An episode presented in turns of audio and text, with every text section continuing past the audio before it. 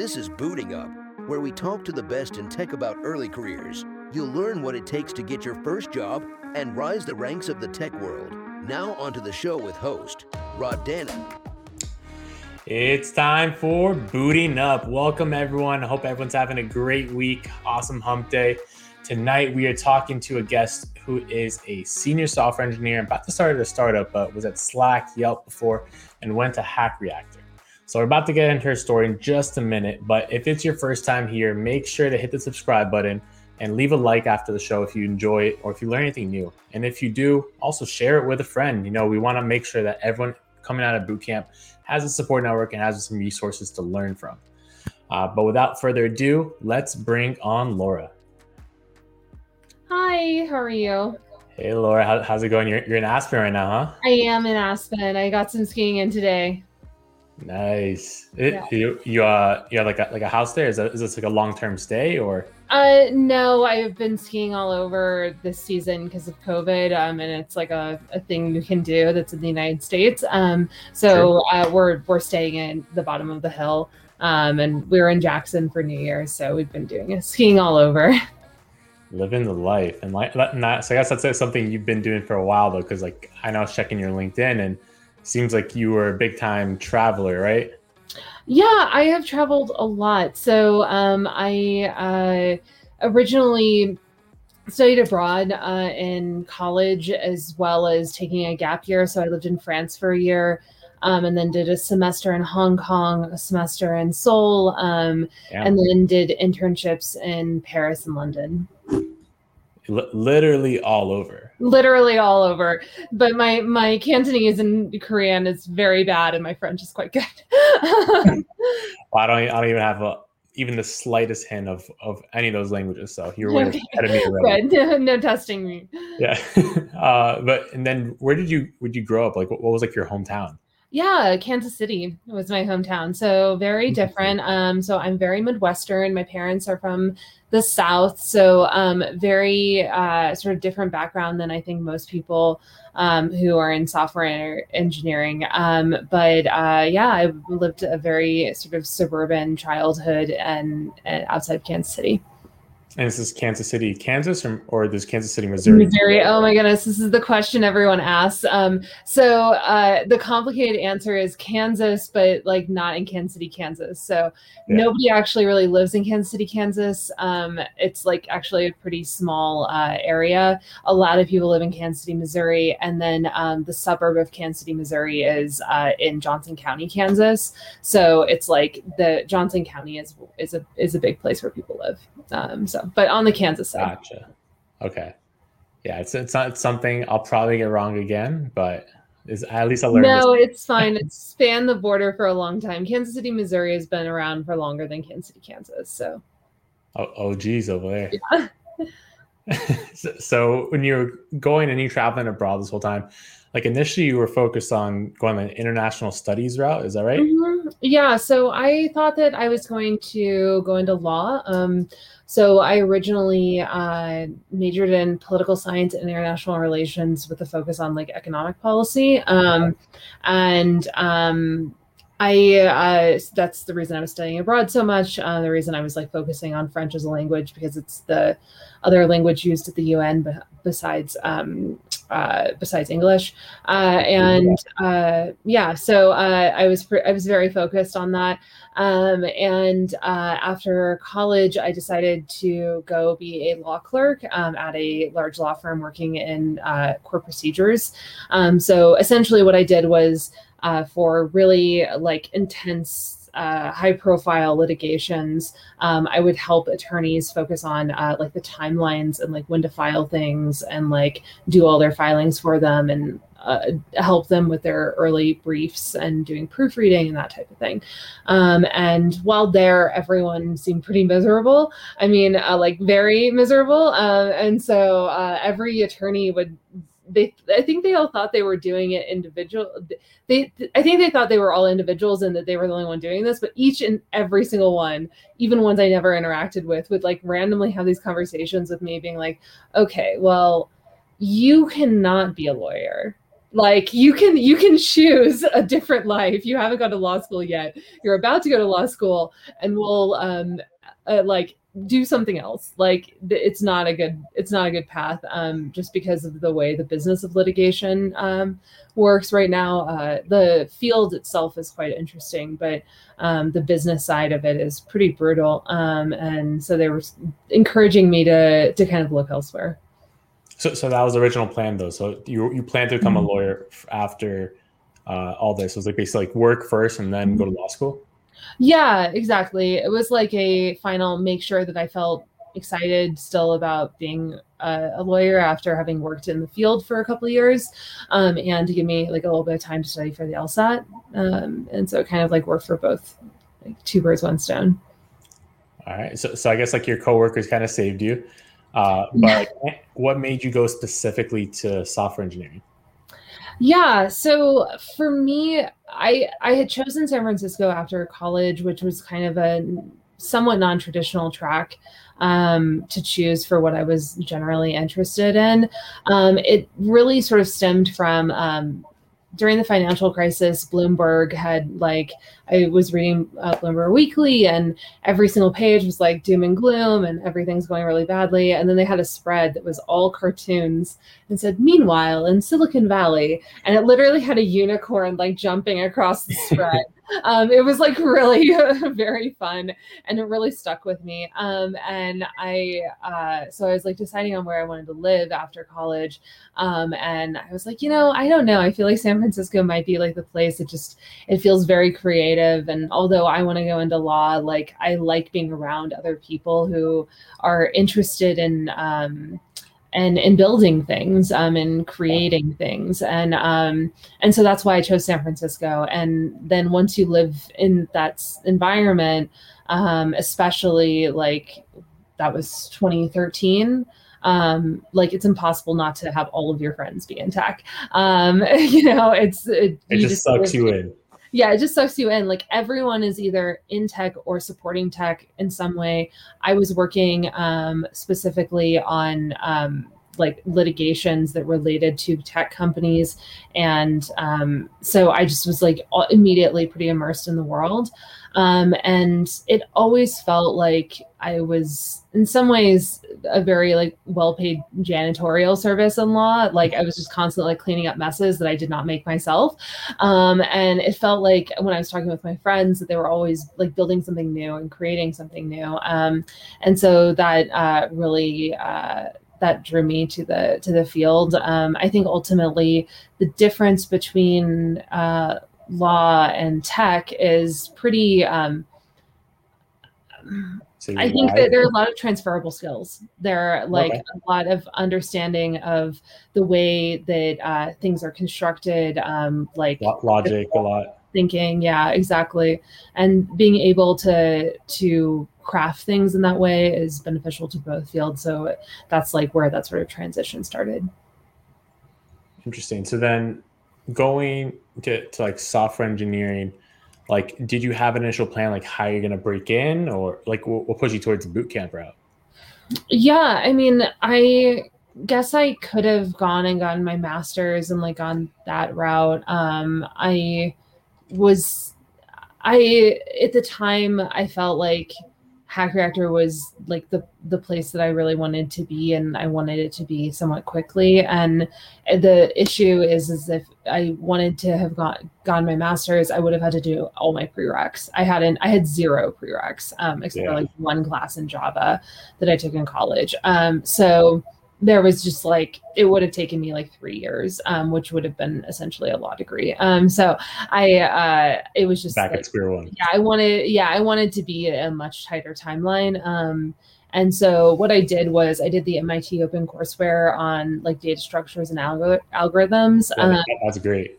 Yeah, exactly. Just to like make sure that I was sure that I wanted to do this. Um, and like if it's it is hard to study on your own like without any Mm-hmm. support like when you're 23 and everyone's going out and like you, you don't want to you know what i mean?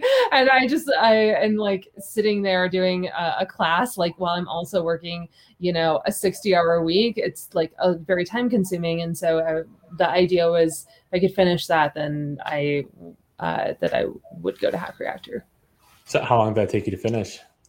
I did it within like what would be a semester, so within the timeline that they they prescribed. I think that there's, like, a very- part-time, yeah. Yeah, I think that there's something that's important about having momentum um, and consistency, um, because you have to constantly like relearn things that you mm, theoretically already knew, but then you you forget and you're kind of back to square one. You really need that like continuous like uh, education um, and continuous learning. Yeah, so, so the boot camp kind of gave you that structure and, and made you Mm-hmm. kind of build build momentum further because you have someone kind of holding you accountable. You're Mm. putting, you're putting your money on the line also. So Mhm. Exactly. and then how long was your was your boot camp? Was it like oh, a six month one, three month? three month um so it was a bit uh hack reactor at the time was a uh, I, I don't know what it is exactly now um i think it's still similar. Um it was like a month and a half of pre-course work um so you would you could still work and have it it was similar to like what i was doing prior. Yeah. um so you would do um the pre-course work for a month and a half then you do three months and then you're on the job market. But i ended up staying three months after as what was called a hacker in residence. Um, and so you are essential. I, I was in charge of um, mentoring students during their time while uh, in their pre-course work and doing interviews. Yeah, So like I did like, yeah, exactly. I was exactly like a TA. Yeah. So, so you did that. You, you did you were the TA after the program finished. Yes. So, Yes. so so when did you finish the program? What month and year? Um, oh my God. Um, it was in November and it was over five years ago. So I think 2016. Uh, no, 2015. November of 2015. That November sounds- 2015. Okay, so so coming out of boot camp, like what where was your head at? Were you like, hey, like I'm ready, I'm ready to rock and roll, or are you like, uh, no, I you was know, I can't freaking out like everyone else. no, um, so I, I uh, there were a few things. So I had a really good support system from uh, like friends and family, a lot of people I knew who were engineers who knew me quite well, um, and really gave me some strong advice about not. Um, staying in web development and moving to iOS. Um, and so I essentially was like, uh, I basically had to redo Hack Reactor during um, during my hacker in residence. So I wasn't just being a TA and like doing interviews. I was also doing um, Stanford 193P, which is basically the capstone course that people in the Bay Area, if you want to learn how to do iOS programming, this is the course you take. Um, and everyone from Stanford grads to me are uh, are taking it. Um, and Paul Hegarty uh, puts a new one up every fall, um, and that's how you learn iOS programming. Um, and so what I did was I kept a consistent schedule of working on that while I was also and, and Stanford's on the quarter system, so theirs is actually three months long. With their classes, okay. so it actually stacked up very nicely. Um, so I, while I was a Hacker in residence, I was doing this and I was studying um, and doing projects so that my resume was actually an iOS resume and not a web development one. Interesting. And so, so like going from like web development to iOS, like what would you say is the biggest difference? Was, was it like really hard or was it? Yeah, I mean, I, I, that's hard. I don't know how to say this in the right way. I, I just think iOS development is harder than like web development um, because it is much closer to the metal. You're you have to understand memory management. Um, I'm not walking uphill both ways anymore. You have something that's called ARC, which is um, what the system does. It weaves in um, the allocation and deallocation of the memory, but you can you have to do a lot more networking uh, stuff. You have to have more intimate knowledge about like how the hardware of an iPhone works. Um, mm-hmm. uh, you're having to deal like I think maybe what would be considered easier is that you have a sandbox. You're you're um, you're operating only in the iOS ecosystem. And it, what is really difficult about web development is not just getting it to work on Google Chrome; it's getting it to work on you know internet explorer whatever yeah, yeah. so um so yeah it was it was difficult um but uh i think that you know like anything it's about consistency and it's about like continually um, checking in uh, with what the material is. Um, and I I'm not saying that in a way that's like, oh, nobody, it's harder to learn. And so I, I, and I learned it. It's more like, you know, anyone can anyone who's like passionate about engineering can learn about any other form of it i've had to do some backend when i was at yelp um, uh, i did like a four month deputyship working on the yelp main backend for mobile uh, the mobile ip uh, the mobile api um, mm. and you can anyone can learn these things it's about having the um, having the like stick to itness um, and being dogged and being committed to learning new things. And I think that that's how engineering, like how you excel in engineering, is not being too focused on one platform, but um, really being open to learning. No, that makes sense. And like a couple things you mentioned that I didn't think about before. So one, like how many things you have to consider. Like I ne- I always mm-hmm. thought like iOS is kind of more simple because you kind of you know, like you said you have one platform that you're building for. Mm-hmm. But I guess that, that is true. You're working with something that is expected to work at a at a faster speed than on web. I, I think on mm-hmm. web there's more kind of leeway in terms of how fast something is. Um, and then also, yeah, you, you, get like intimate with this one platform. So I feel like the, the work you produce also ends up coming out better. Do you do you get, get a sense? Yeah. I I mean, pe- there are some people doing some amazing stuff in web development, so I mm-hmm. I don't want to in any way poo poo that, but I I mean, a native platform it it feels it just feels right. It doesn't like lag. It doesn't have issues that are the same way. It's the reason that I uh, this the startup I'm joining, I'm rewriting their app that's currently in React Native to fully native, um, and that's because it's a video sh- it has a video streaming component. Um, there's a lot of sort of uh, animations these type of things. Just you know the just having something that feels tangibly right. I can't tell you exactly why it feels right. It just works much more quickly. The interactions are not sort of like you know facebook's interpretation of what apple has like created um it's yeah. uh, which is essentially what react native is um it's uh some people who are highly intentional um that are saying like this is how we believe an application should work. This is the way we believe that a phone should act. Um, and so there's just uh, i think intention um, with ios applications is one of the things that i um, i enjoy so much about the platform. Um, what's sad about that is that you really need to spend some time gaining some expertise in order to like the barrier to entry is much higher um, than web. Whereas web what's great is it's wild westy. Like everyone can just like open up their console and like see what, yeah. what's what. Yeah and like and and so it gets people more involved. It makes people more curious and think about what they're building. Um, and so there's it's there you know engineering is about trade-offs and life is too and that's yeah yeah, so like so like you mentioned, like it's kind of a harder entry. So you said everyone told you to go to iOS, and that's why you ended up going there. So like once you actually started searching for a job, did you notice it was like harder to, to find iOS positions versus web, or mm. opposite? I it's I think that there are drawbacks on both of it. Is there are less iOS jobs, but the the ones that are needed are maybe much more hard to like find for. So um, mm-hmm. there, it's a smaller pool um, because, but the uh, there are just less iOS engineers, and so the competition is a little bit uh, not less fierce, but you know, it's just there there are less of them. Um, so uh, I think that for the interview process, that was an interesting sort of that was an interesting experience. Um, I think that my experience would be slightly different than people looking for a web job, but not that much because it was like my first engineering job. Everyone, every employer is taking a chance on whoever their first their Yeah. hire is. risk. Yeah, their first engineering job. Sorry, I didn't hear you.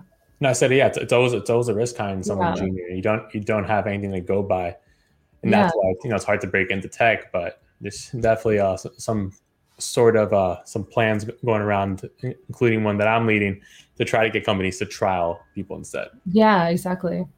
Yeah. So, but uh, one thing, so with iOS, I know the only bootcamp I know that had a program was Lambda, and they had iOS engineering, but they actually stopped it like six months ago or eight months ago. Oh, interesting. Yeah. So, so why do you think that most boot camps don't have dedicated programs to that?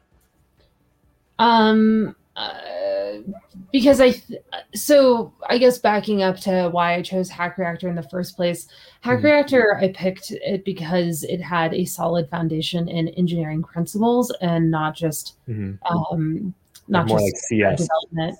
Yeah, exactly. Um, and I felt like the people out of that program who have always been the most successful are the ones who are less focused on like JavaScript trivia and more about like the larger picture of like building applications, building like engineering principles.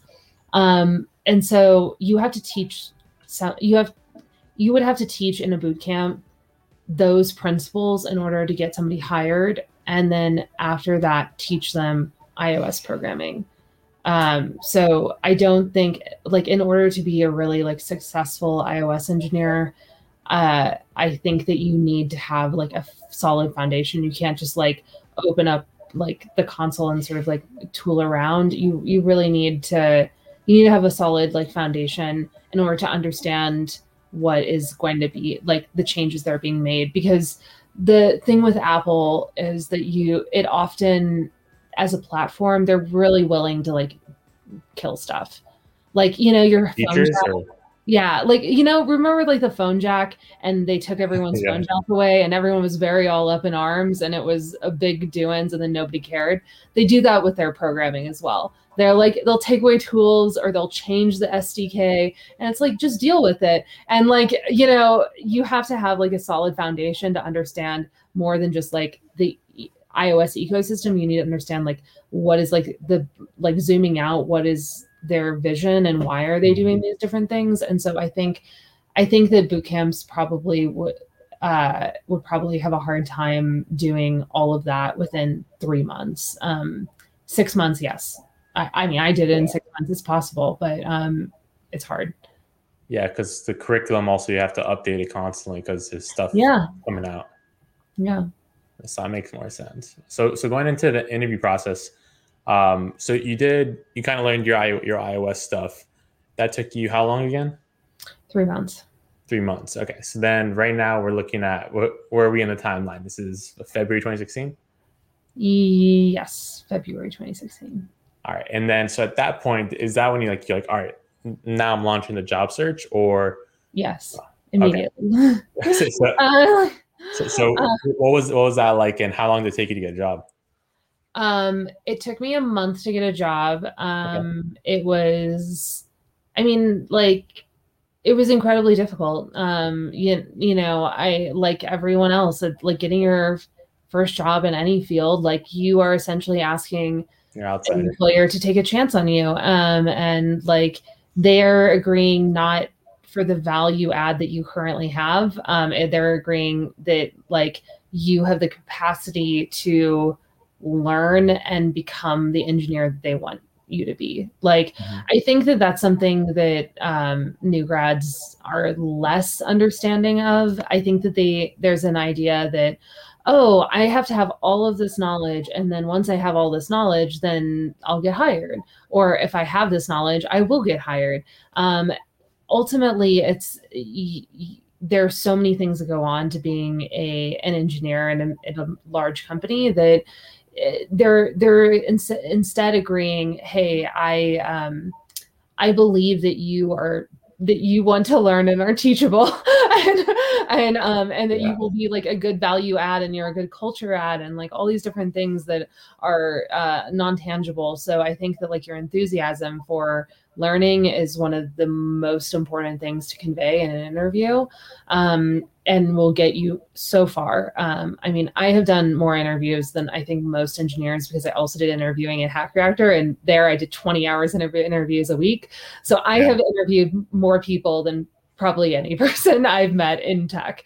Um, and uh, yeah, and that so for me as as an interviewer that is the most important thing um, so i essentially uh, went in with this sort of idea like this as a hypothesis and mm-hmm. tested it out and it definitely is proven true um, i applied to i think it was like 65 jobs um, which now I hear candidates are like doing like hundreds, which I can't even imagine yeah, that. Like 500, like thousand. Oh my God yeah that's not the world i i lived in. Um uh just because the the market was different um a lot of things were different. Um it was 20 2016 um and it was pre-covid and like pre a bunch of boot camps putting um a ton of candidates out um yeah. so yeah, and and I was doing iOS. So there was just so many things that like sort of differentiated me.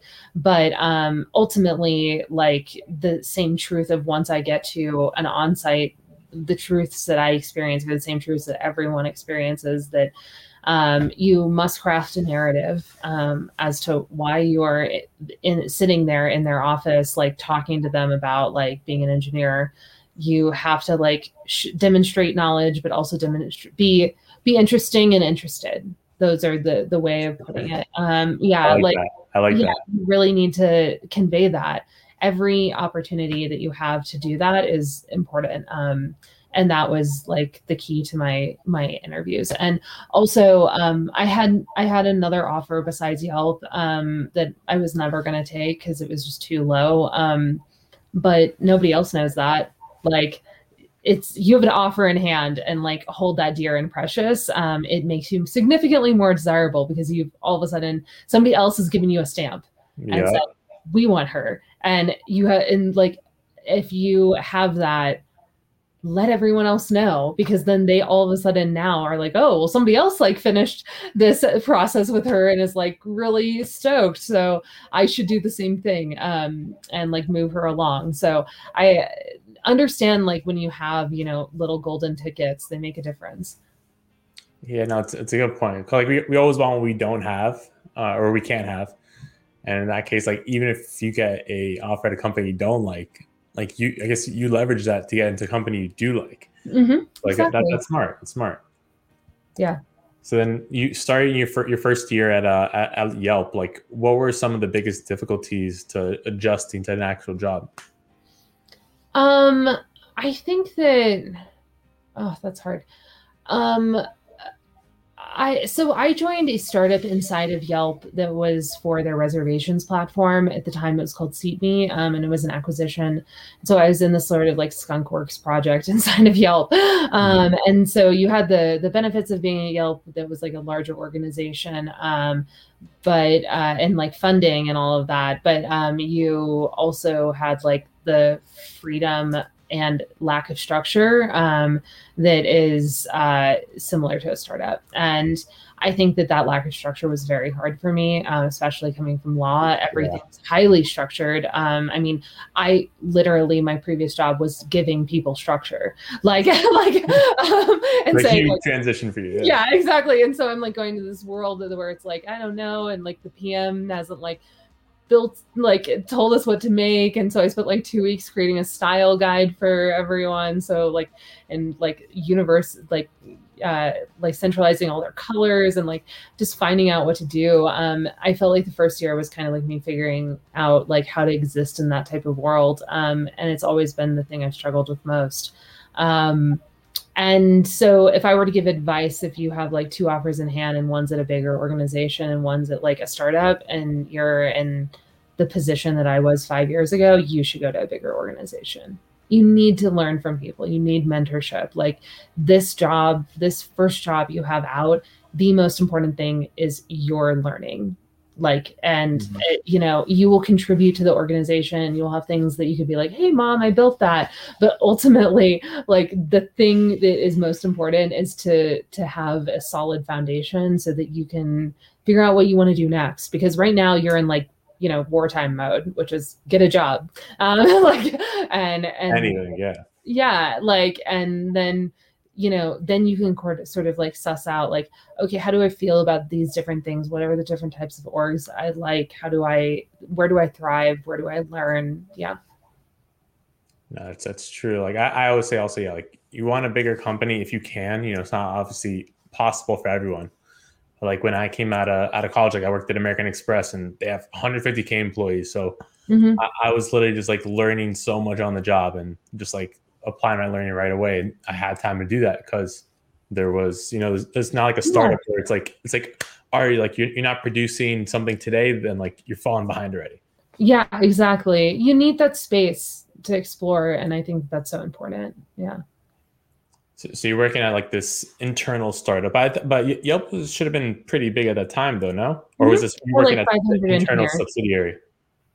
It was like a, so there's a type of, um, like department that's called a GM model. Um, and yeah. so it's like they have a general manager who is essentially like the CEO of this like internal startup inside of a larger company. Um, so they report to the CEO. They report like they also their director of like or VP of engineering will report to the CTO, but they're kind of like operating in their own sort of world.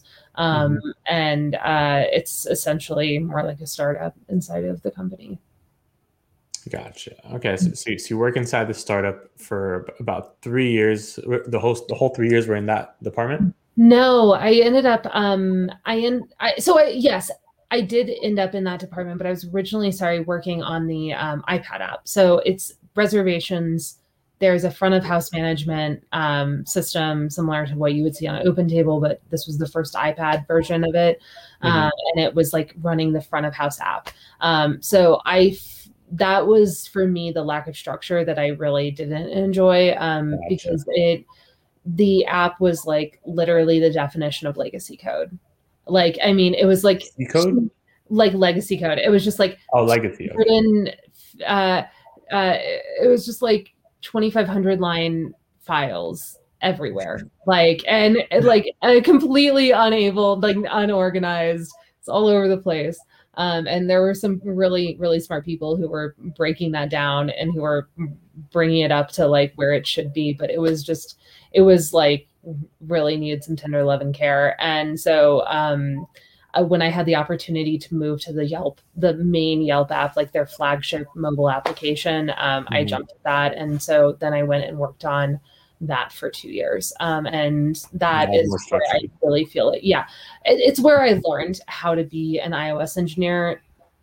Really, like it's where I learned good habits, good hygiene, good um, ways of thinking about problems um, you know having that support uh, having an infrastructure team that i could like talk to um, they're a really sort of the infrastructure team at yelp has been around that application for nearly since its inception.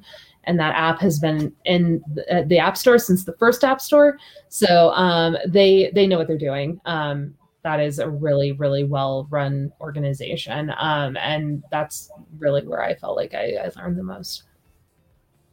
Yeah. Uh, happy, happy to hear you actually found the structure in the end. You were you weren't lost too long. I mean i'm joining a startup now so i'm fine. I like i can end up you know, kind of doing that but i'm just trying to give advice for people who are early in their career. Yeah. It's like you can you can go and be off book later on and like enjoy that but you know you want to create a solid foundation so that you can make like good choices mm-hmm. long term for you don't want to be the person who's creating that legacy code that then laura has to look at and like and struggle with yeah.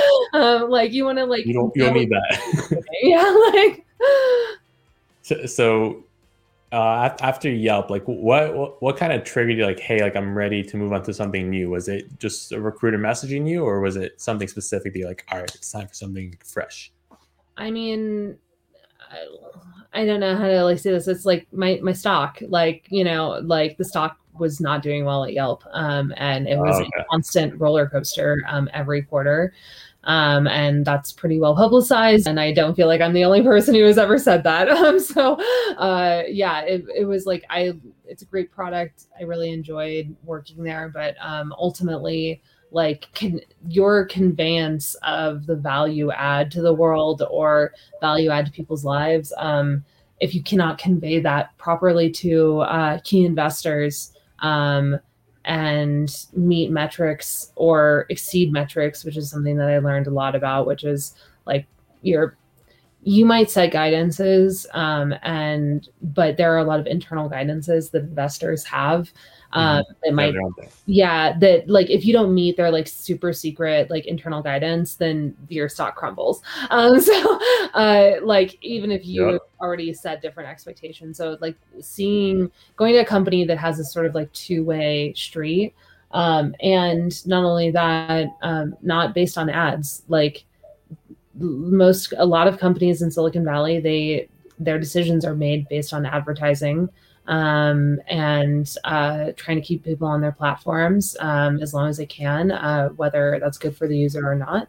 Um, and so I, I, the combination of those two things made me want to join a different company. And um, Slack was pre-IPO at the time. Um, my fiance uh, was working there, and um, but he's in a very different org. He's in the security operations org. Um, so I've actually not, I've only been in a meeting with him once, which is always a bad thing because it's like if I'm in like a meeting. To discuss uh, like a security meeting, like there's something that's gone terribly wrong on my end. Thankfully, it wasn't my fault, but like you know, I so I rarely get to see him actually in the when I was at Slack. But um, and he referred me and said that I should check it out. Um, and the combination of being pre-IPO and not being ads uh, based revenue was very attractive to me. So when you start to get picky, like when you when you have the ability to start becoming incredibly picky about where you want to go, like going to a place that is does not have ads revenue as like their primary like flagship way they make money um, is what I would recommend. Um, just because you know ads ads force companies to make decisions that I don't always agree with, but I mean to each their own. Yeah, it's a it's a kind of tricky area to work in. Like you see it with like like Facebook on a lot of trouble this Yeah. past year, um, and just yeah, I I, I kind of agree with you saying it just you don't want to be involved in that because your company can kind of get shot in the foot or it can it can skyrocket, but you don't want to deal Mhm. with variability. Uh, If Yeah. you're looking for variability, you can go to startup. Yeah, exactly, exactly. So, so working at Slack, like before you got into there, so I know you had the kind of connection first, you got a referral. Um, but what was like the interview process like? Did they make you do anything crazy that was different compared to the first uh, time around looking for a job? No, I mean it was definitely more. Um, I mean it was different because I was interviewing for a senior position, and like Yeah. so, it's just more rigorous. Um, but I uh, I ended up their their process is very like reasonable and straightforward. Um, it's essentially like a phone screen, tech phone screen, and then you have a project, and then you have an onsite where you discuss that project, um, and like and also with the hiring manager and like all these different type of people. Um, so I I thought it was a very reasonable, pretty like fast process. Um, and yeah, I there was nothing unusual about it. What, what was the project like?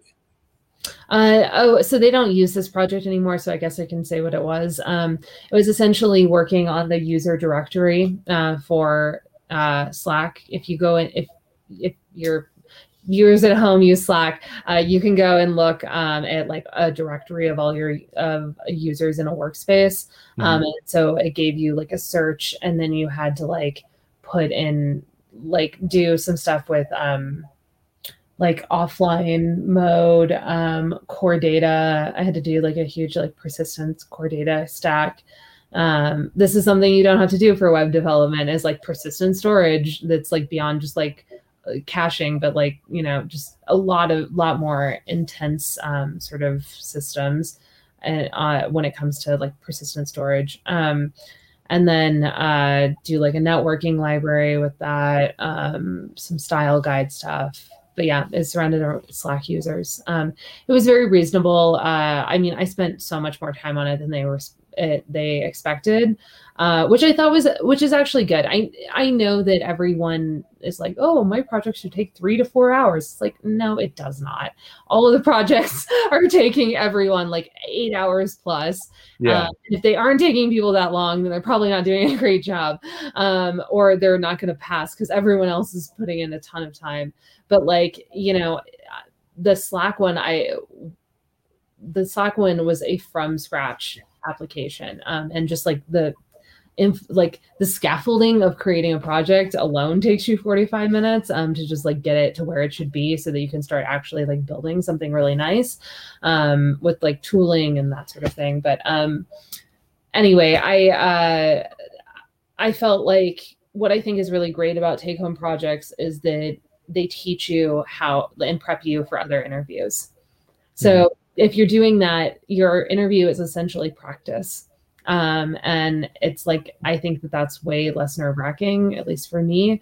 Um, like my take home projects are ha- that I've done in uh, my interviews have been some of the most important things to help me to get to on site level um, at other companies because they just, you know, you're, you're practicing, you're making sure that you remember things because um, that's stuff you don't do very often is like early stage application development. Yeah, and you have to like Google stuff, so you start learning my concepts you might get asked about. Mm-hmm. So yeah, yeah. yeah it's, it's good. It's a good refresher. So like working on on Slack, you know, that's an app that everyone is kind of using, relying on every single day. Mm-hmm. Uh, you working on anything where you know it was like okay, like people need this or it's crucial, or or maybe if I push this code, like it's going to ruin this organization's communication any any all the time. yes. Um, yeah, like the most important thing about its lack is stability. Um, because it at some point, like people need people are relying on it for them to do work, and so stability is one of the the number one things um, that you can that that I as an engineer can provide. Um, I I mean I worked on a whole host of projects at Slack. Um, it was very fast paced. Um, I ended up working on like a search input bar um, where the PM was like really insistent that we do like you be able to p- copy and paste a thousand names and they individually tokenize and search.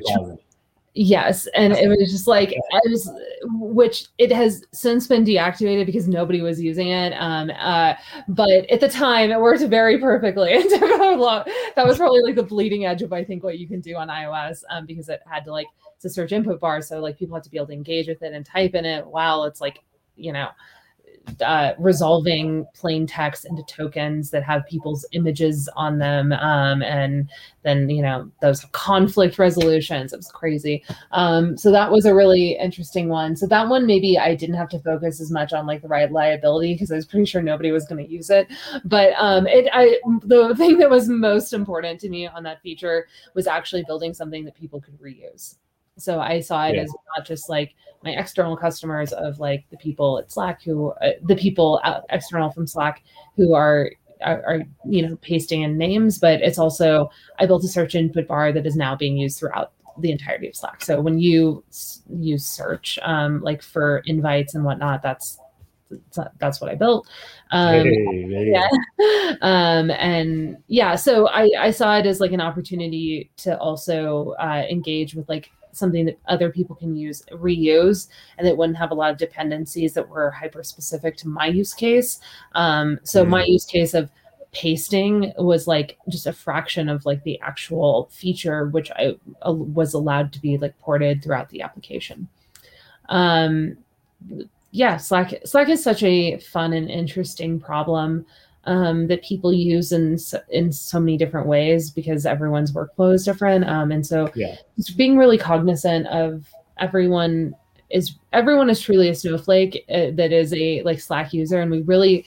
Oh, I guess I, I, I left on Friday, so I guess it's not we anymore. But um, at the like when I was there, every single person's like Zendesk ticket was taken highly seriously.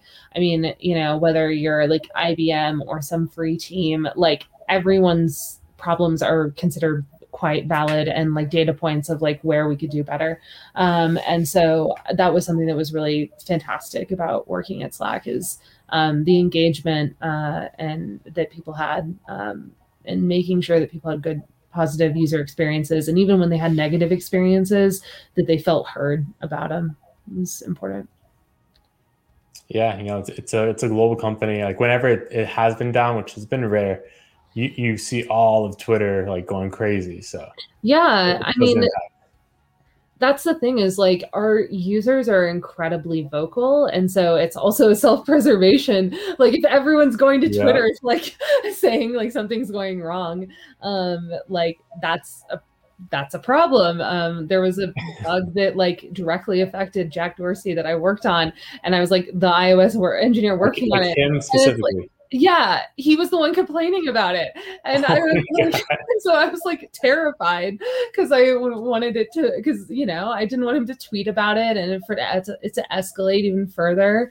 Um, and yeah, it's like it it really matters. People are people are vocal about their feelings, so you you want to you want to fix things to make people happy, but you also want to like make sure like you're gonna be fine. Yeah, no, that, that's pressure. Like if if the CEO of Twitter is is tweeting about it and you're like you're like oh damn like that's what I built like yeah. that's crazy. Well, the great thing is is like he thankfully didn't tweet about it, but it was like you know they back channel and they like say oh hey this is like happening, but it's like they could they could tweet yeah. about it. I use my Twitter to like hassle customer service all the time. So why, like, you know, Uber Eats gets gets harassed by me all the time. Yeah, exactly. Yeah. So so eventually you end up leaving Slack and now you're going to a startup. So first, like what, it what does a startup do?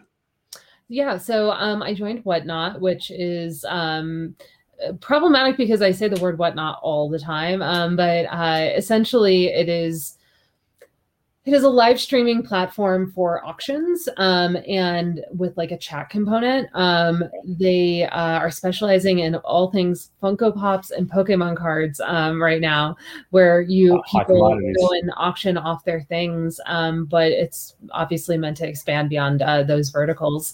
Um, but I would you know, it's always sort of feels passe to be like, it's this company mixed with this company, but it really is eBay for the TikTok generation. Um, like it's it really sort of the people who are deeply successful on whatnot are personalities unto themselves and um, are like known for auctioning off their collections um, and like items that are being sold on whatnot are going for higher than what they would sell um, at, like on eBay or uh, like or just like if you were selling them on their own.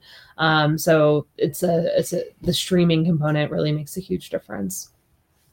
Yeah, it's a completely different experience. Like it's crazy how commerce is changing right now because yeah, with, like with this, then you also have all these kind of like NFTs are, are popping up, and then I think I've, I've been seeing a lot of them being sold on VCent mm. for, for like yeah. Bitcoin and Ethereum and that's all crazy. So it's like, is your platform also like accept Bitcoin and crypto? No, it's not. Um, that's I think the next step in going to, towards Gen Z. yeah, I um, so I think for like Bitcoin, you would need to like pin it to a, a valuation. There's a um, uh, there is. I, am so sorry. One second. Um, the the turn down people are here. Um, turn down people.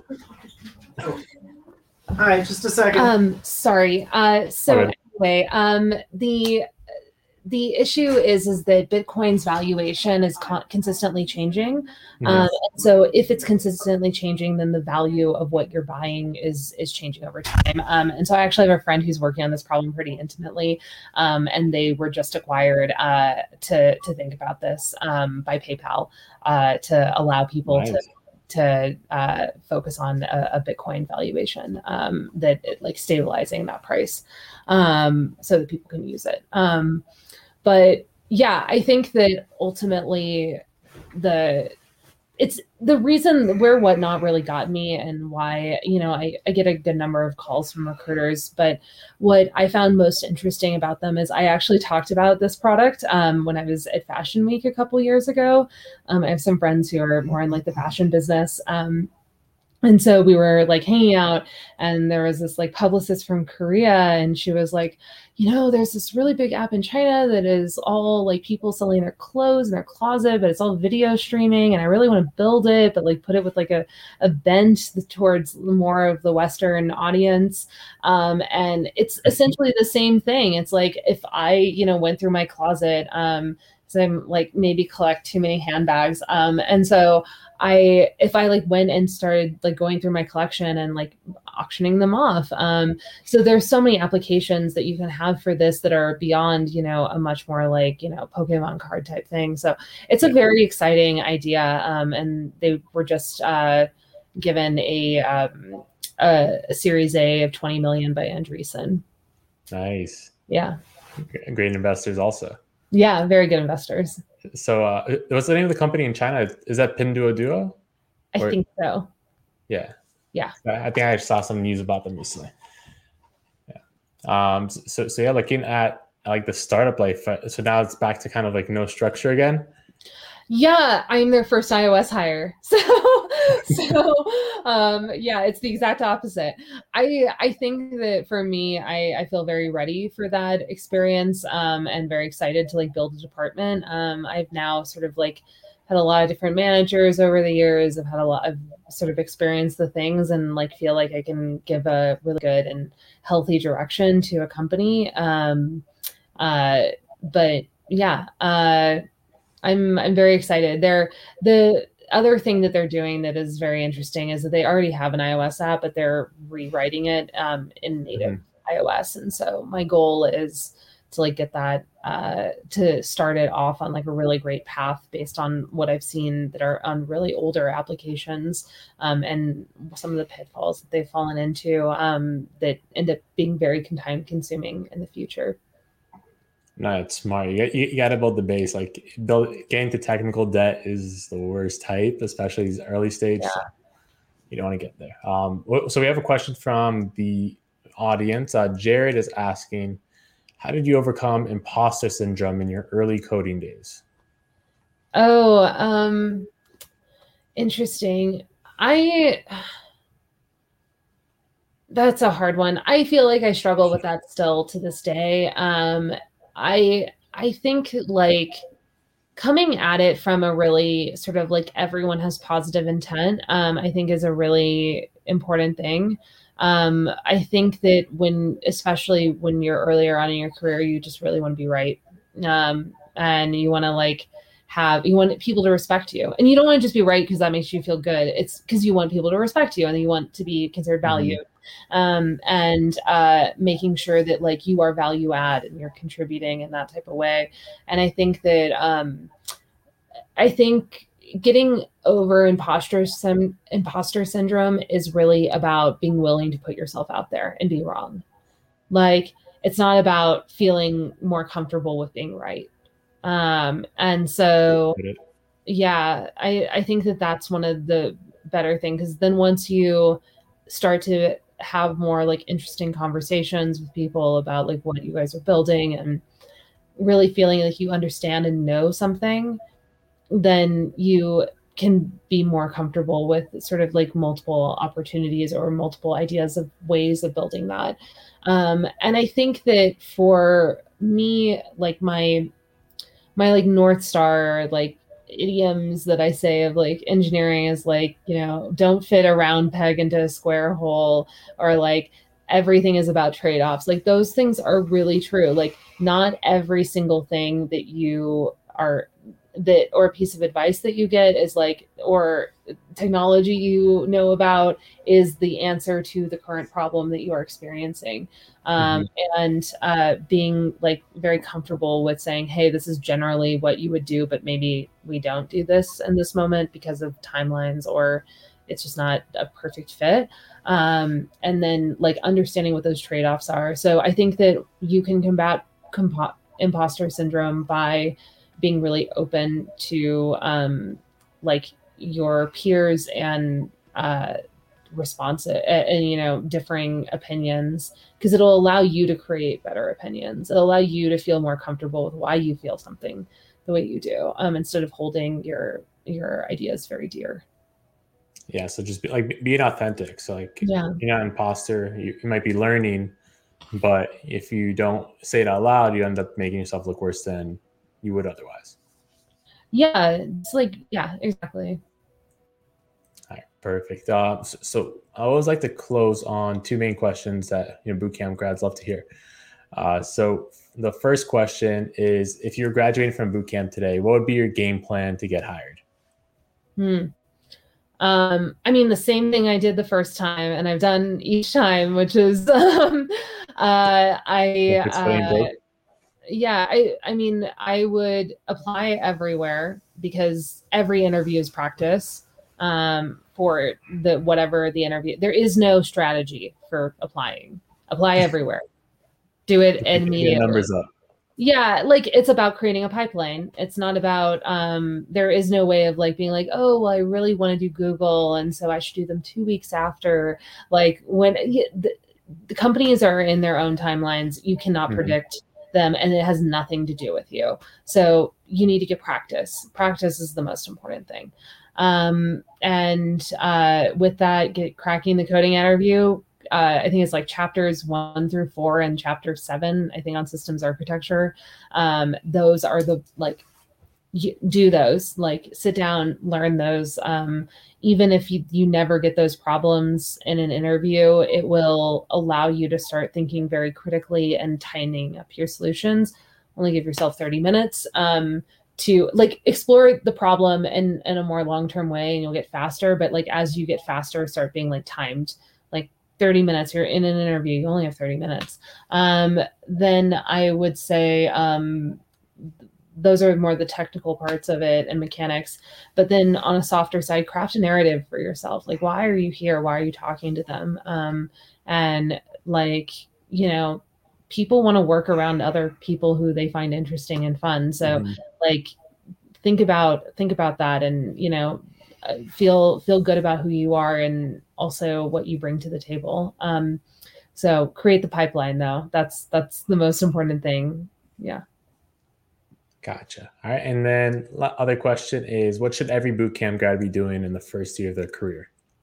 learning like you learn. yeah that's i i think i said it prior and like in earlier in this interview but your first year out of um uh, as a new grad is about learning about setting the foundation for the future of your career um, there's no time to waste um, and every single person is a person you can learn from one of my mentors is uh, specializes in machine learning and he works on like kubernetes and like all this backend stuff that i don't know anything about but because i just wanted to like learn from him and i found him interesting we've Mhm. had like I- I think I've been uh, he's been my mentor for like three or four years now, um, and he worked at Yelp. Um, he's now at Airbnb.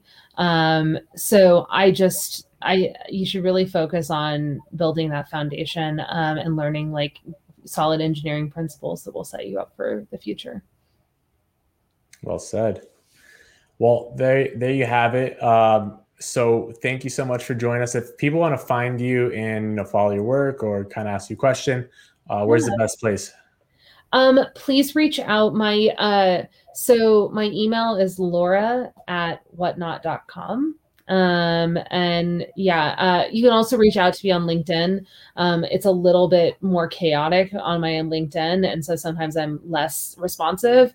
Um, give me a week or two, and I'll I'll make sure I reach back out. So if you can't remember, if you don't remember Laura at whatnot.com, um, please reach out via LinkedIn.